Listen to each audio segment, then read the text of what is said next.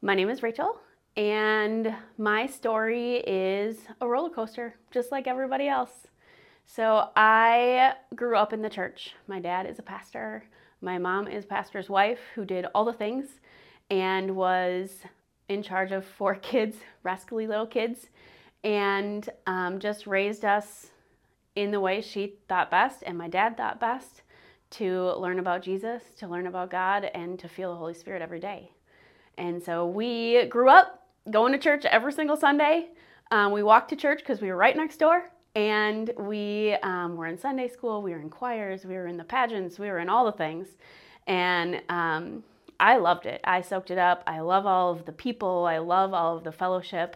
I love the relationships you get through Jesus. I've had a lot of turmoil and trauma that have happened throughout my life. I had a previous marriage. That was not a marriage at all. It was abusive toward me. It was a lot of gaslighting that I learned the day after the wedding. And so all of the lead up was all of the grooming, all of that sort of stuff. And then for a year, I was punished for existing. And the good thing is that I had been raised in the church. I had a strong support system. My family is amazing. My friends are amazing. And they told me and helped me to get out in what is a very short time for an abusive situation.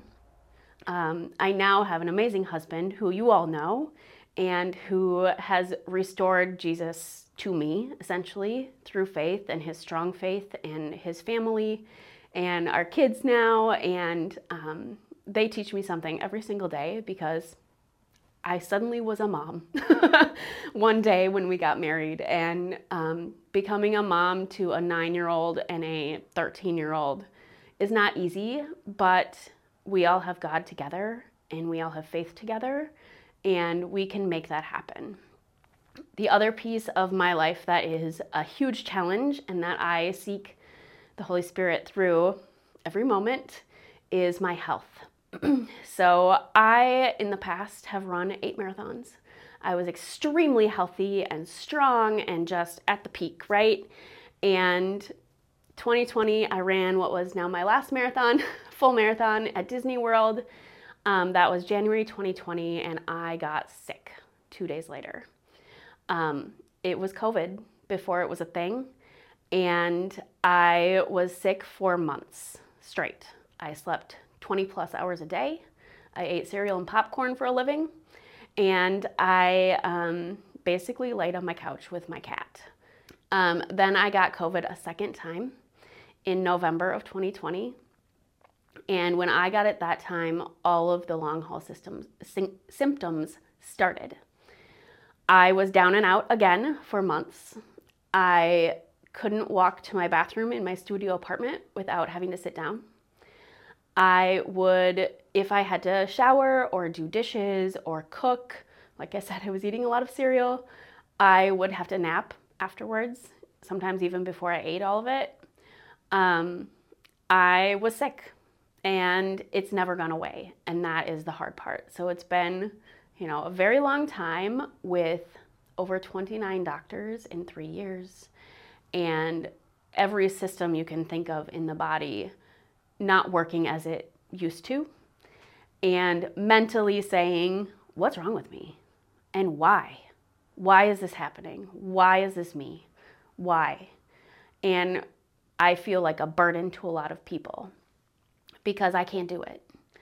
And that to me, to say I can't do it nearly kills me because I used to, and what used to be is now gone. I use hope a lot. There has to be hope.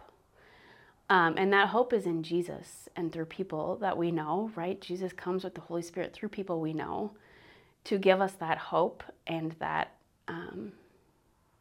the way of thinking that we can do it, just not like it used to be or not like we want it to be.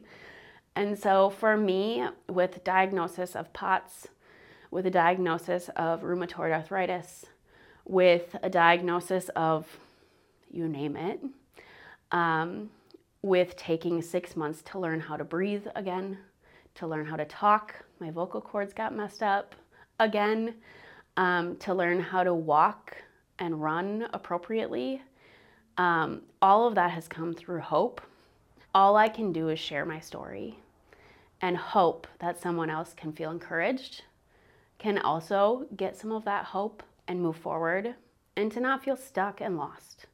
Because I felt that way a long time, and now God has given me the family that I love more than anything. God has given me new friends and different friends and some of my old friends to continue that hope and that love. And all I can say is thank you. Thank you to God, thank you to Jesus, thank you to my friends and family, and use that hope to keep on going. And all I can say is, why God, some days, and other days I say, this is why. Because there's somebody who needed to hear it. And there's somebody who said, you inspired me today because I was feeling hurt, I was feeling pain, I was feeling abuse, I was feeling whatever it is, and I came across your story, or I came across a small piece of your story, and I was able to take a deep breath and move forward.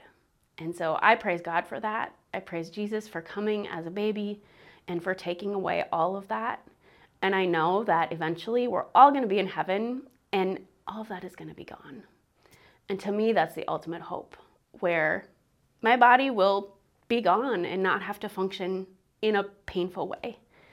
And I will be able to run a marathon in heaven if I want to, or, eat all of the feasts and not feel like my body's going to fall apart. And I'm excited for that day. Not too excited, because I love what I have, but when it happens, it's going to be amazing.